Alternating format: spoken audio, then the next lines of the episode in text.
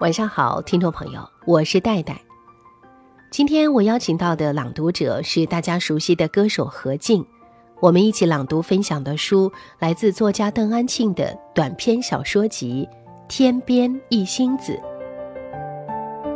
二零一七年，青年作家邓安庆在工作十余年之后，终于下定决心辞职，用一年的时间给自己一个看看世界的机会。从漫天白雪的北海道到樱花缭乱的京都，从南太平洋上的拉罗汤加岛到清晨的巴黎与日暮的佛罗伦萨，从德黑兰到波斯波利斯的沙漠，他背着手提电脑辗转世界各地，陆陆续续写下十二万字。每个人的生命中都有一些走远的人，一些消散的故事，在奔波的旅途中。邓安庆抛却忙碌疲累的都市生活，以疏离的视角回望故土之上的亲人、故乡的少年、短暂交集的陌生人，写下了这本书。接下来的时间，我们请出今晚的朗读嘉宾歌手何静，和我们一起打开这本记录着八个灵动故事的小说集《天边一星子》。嗨，大家好，我是今晚的朗读者。歌手何静，接下来我将为大家带来《天边一星子》中作者与其表弟灿的故事。想起表弟灿，浮现出的第一个画面时，我们在吃一盘青椒炒豆豉。画面的背景是我家的炉屋，青椒一点都不辣。多肉，再配上豆豉的味道，简直是太好吃了。我们夹了一块又一块，不一会儿，盘子里空了一大半。灿还想夹起一块时，我忽然把盘子收了起来，不能再吃喽，否则我妈回来吃啥呀？灿讪讪地收起筷子，看我。把菜收到碗柜里去。午饭是我们合力做好的，我煮了一锅粥，炒了三盘菜，灿帮我烧水。等父母亲从地里回来的时间，我们就这样吃了起来。看灿意犹未尽的眼神，我说：“下一次你来时，我再多炒一点，好不？”他点头说：“好。”晚上。母亲安排我跟灿睡一张床，这本来也是自然而然的事情。在灿家里，我一直都是跟他睡的。我们洗好了澡，母亲铺好床单后，我们也上了床。我说：“晚上撒尿怎么办？晚上黑漆漆的，出门方便，总归有些怕。”母亲又从后厢房拎来了尿桶。整个房间充满了尿骚味儿，顿时我不太想在这个房间睡了。母亲离开房间时，我跟着下了床，穿上鞋子，转身对灿说：“你在这里睡哈，我换个床。”母亲瞪了我一眼，知道我又耍小性子了。表弟十分吃惊，连连摇头。我装作没看见的样子，抱起自己的被子。就出去了。多年后，他讪讪的神情和摇头的动作，一直在我脑海中挥之不去。那天晚上，他是怀着什么样的心情，一个人睡在那里的？我无从得知。我想，如今他恐怕早就忘了这件事情了。而我之所以不能忘怀，是不是因为？我始终梗在内心的那份愧疚。他有着清秀的脸庞，像极了我的小舅，啊，也就是他的父亲。眉毛弯弯，眼睛乌亮，总是低头啃自己的手指，像是在想什么心事似的。那一晚，他会想到什么呢？他怎么看我的？对我们以后的关系？是不是有不可估量的影响？我不知道，我只知道这是我印象中他最后一次来我家。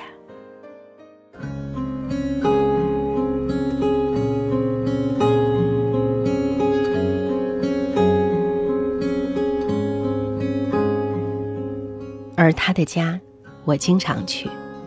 从我们院西头出去，沿着田埂，穿过废弃的水泥厂，绕过兽药厂高高的围墙，就到了他的院儿。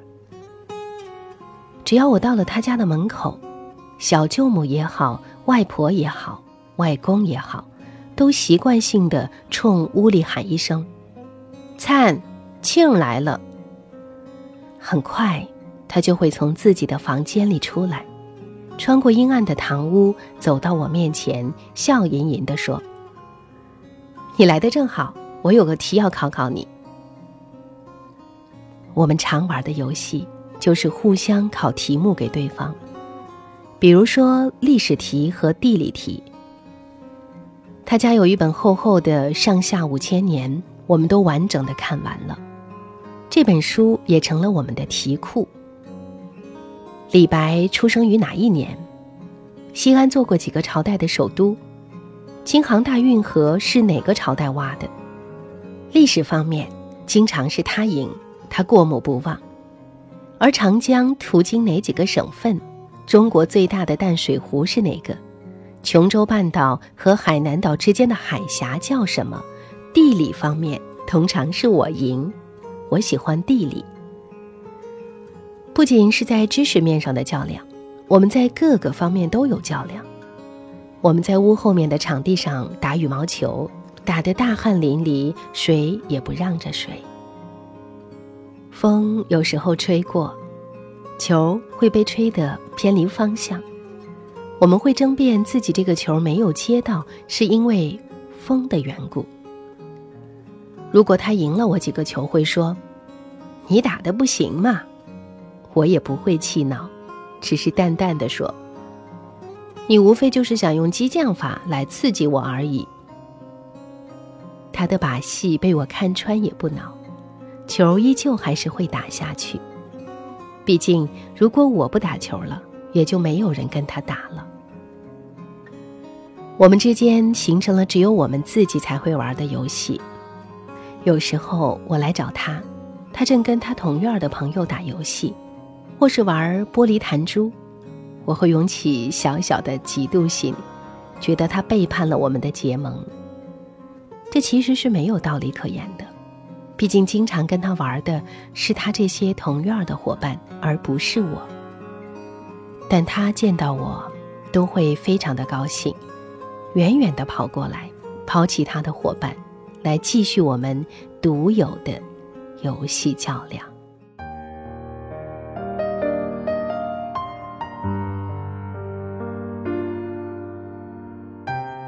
听众朋友，刚才您听到的是我和歌手何静为您朗读的邓安庆的短篇小说集《天边一星子》的同名章节。书中主人公庆的表弟灿自小聪慧，两个人自小便在一起玩耍。儿时的游戏中有二人独有的较量，较量便有输赢。灿的成绩好，有目共睹，但通常大家夸赞他的成绩时，他都会沉默地坐在一旁。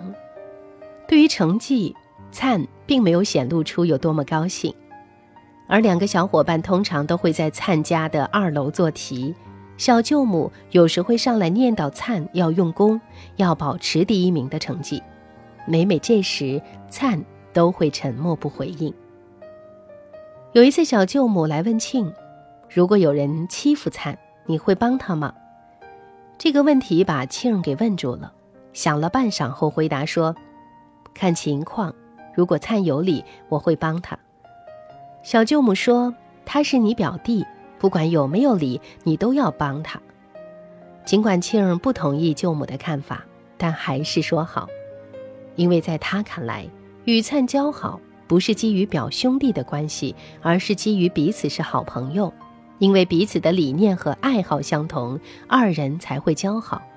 因为血缘关系而无规则的站队，则会玷污他们的友谊。接下来，我们继续打开这本《天边一星子。欢迎您继续收听节目，我是今天的朗读者，歌手何静。今天我们一起朗读的片段是邓安庆的作品《天边一星子》。到了暑天的时候，我们躺在三楼的竹床上，看着天上的繁星，从江边来的晚风时有时无的吹拂过来，我们靠在一起。不断的说话，说话，说话。有时候，为了一个课外的知识点；有时候，为了一个字的用法；有时候啊，为了一只鸟是什么颜色。话题不用刻意去找，它简直是源源不断的内外涌动。外婆晾晒好的衣服在我们后头飘起，时有蝙蝠。在头顶飞来飞去，偶尔，谁家电视的声音传来。有时候，夜里月光清朗，我们楼下在池塘边互相追逐，看着各自的影子，忽而长，忽而短，也会较量来较量去。外婆站在楼顶，高声的喊我们的名字，催我们上来。赶紧睡觉，天也不早了。大家都知道我们相好，他们也鼓励这份好，并在嘴上说出来。我们反倒难为情起来，相互之间故意走得远一些。这份假装的疏远，大人们看不到。他们坐在那里说话，含着笑看着我们。有时候，母亲说。我个子渐渐抽高了，比灿长得快。我立马起身要跟灿比一下，他不肯，逃到外面去。这时候，大人们都在笑，而我觉得我们被大人们戏弄了。因而，大人在时，我们各玩各；他们一走开，我们迅速就粘到一起，说起只有我们知道的话题。大人们一出现时，我们又迅速的分开。身处热闹人间，总有一些深藏的温暖，如天边一颗星子，指引人心。大家好，我是你们的好朋友何静。周日晚二十一点，我和主持人戴戴一起，和您一起朗读、分享邓安庆的短篇小说集《天边一星子》。让我们和这个世界温暖相拥。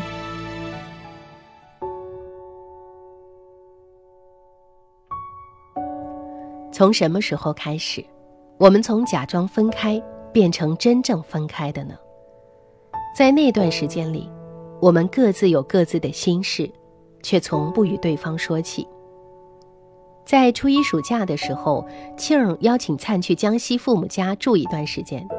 想着他们之间的隔阂，也许会因为这段时间的相处而消失。然而第二天，姨娘的突然造访带来了一个坏的消息：灿的母亲，也就是庆儿的小舅母，消失了。小舅母是小舅的第二任妻子，而小舅头婚的时候，还有个儿子叫青，大我们两岁。而灿和青的关系很是淡漠，就连我也是，我们像是不同世界的人。一日晚自习，青忽然叫走了灿，而第二天清晨，刚从宿舍出来的我，就被匆匆出现的父亲告知，外婆去世了。外婆的去世，对我来说是沉重的打击。而在昨晚外婆的弥留之际，亲没有叫我，我也因此错过了外婆生命的最后时刻。不知道是幸还是不幸，也许我不用直面一个挚爱的亲人从弥留到去世的过程，而灿面对了。外婆一直跟小舅一家住，灿也是她一手带大的。我在外婆的棺材前，哭得不能自己。灿在一旁，淡淡的不说话。我从没有见他哭过。外婆去世后，父母要去做生意，家里只有亲和外公在住，而亲东飘西荡，所以屋里常常就外公一人坐着发呆。由于无人照料。灿与妹妹搬到姨娘家去住，那一年对灿来说，是真的分崩离析的一年。一直以来万般宠爱的他的家，顷刻间就没了。而灿与庆儿之间，就在同一个班上，遥遥相望，却无话可说。他不和任何人说话，不看书，不出去跑动。也不和任何人来往。一年后，外公去世，灿的整个人都是沉默的。他的异样，就连老师也察觉到了。连续几次的考试，从前三名滑到后十名，最强的数学和英语都没有及格。对于灿的状态，庆很气愤，也很失望。但灿的身上，就像结了厚厚的一层壳，任谁也进不去。在忙碌的初三中，连续几天，灿的位置都是空的。庆问询了老师，这才知道办理了退学。庆被惊讶的不知说什么好，跑到姨娘家去看，姨娘告诉他。灿已经坐船去江阴找他父亲去了。我们这几年是怎么了？互相生气，进而疏远，而今他已经离开了，庆的心里空了一大块儿。从无话不说到渐行渐远，再到长大成人后经历的种种，好像每个人生命里。都会有这样的一个朋友，曾经的亲密无间，而后出于各种各样的原因，沟通越来越少，形同陌路。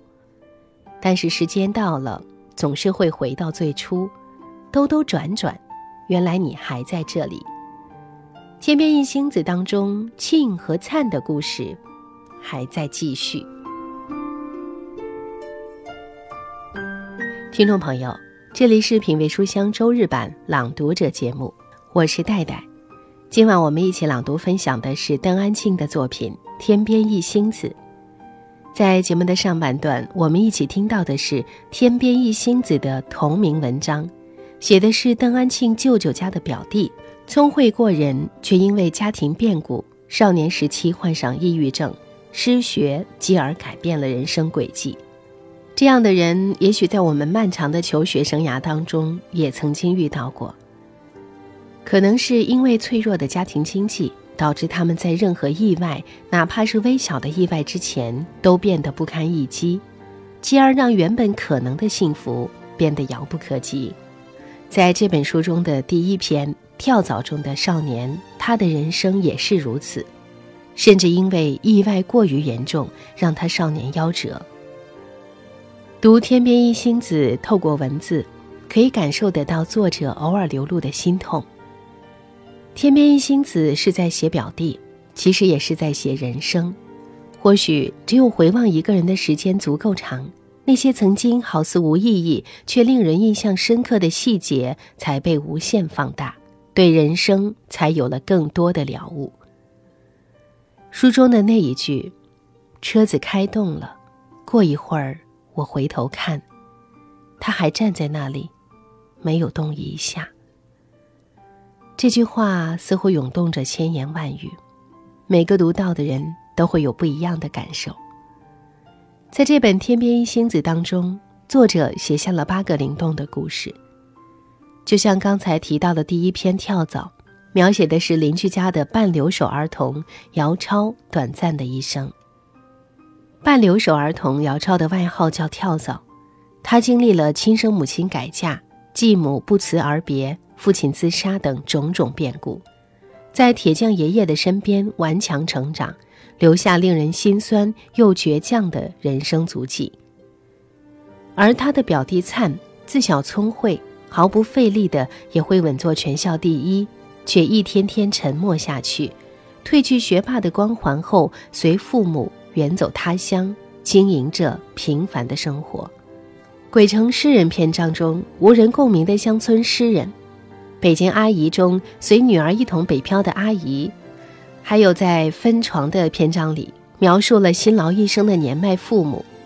这些人物大多碌碌无为，一生黯淡，站在大部分人的目光之外，但他们的生命总有发光的瞬间。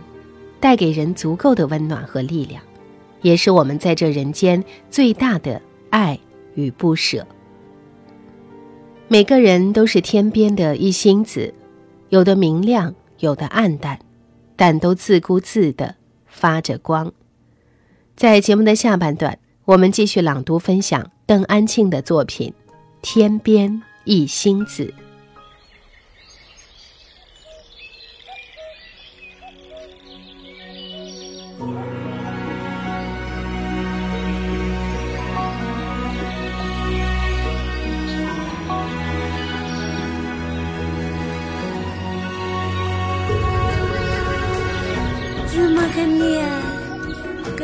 想，还看不看？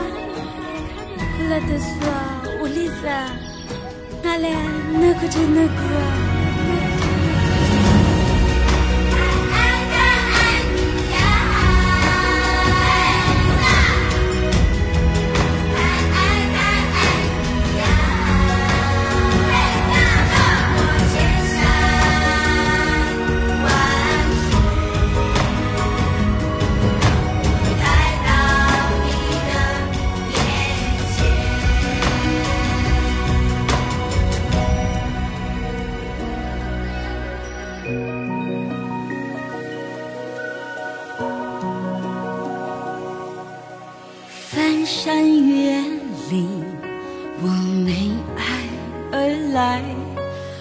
心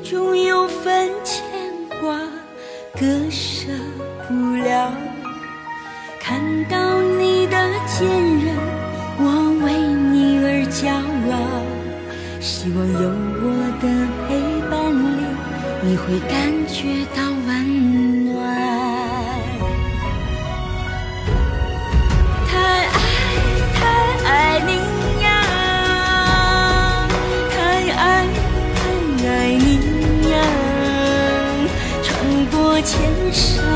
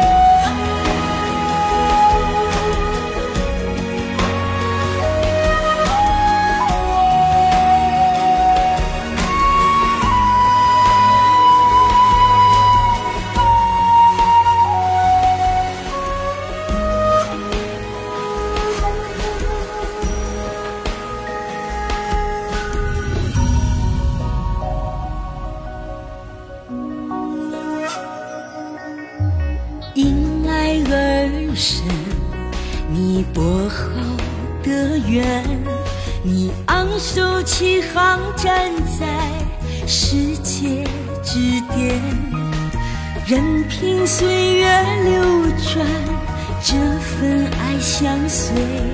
希望我在你的身旁，你会拥有无穷的力量。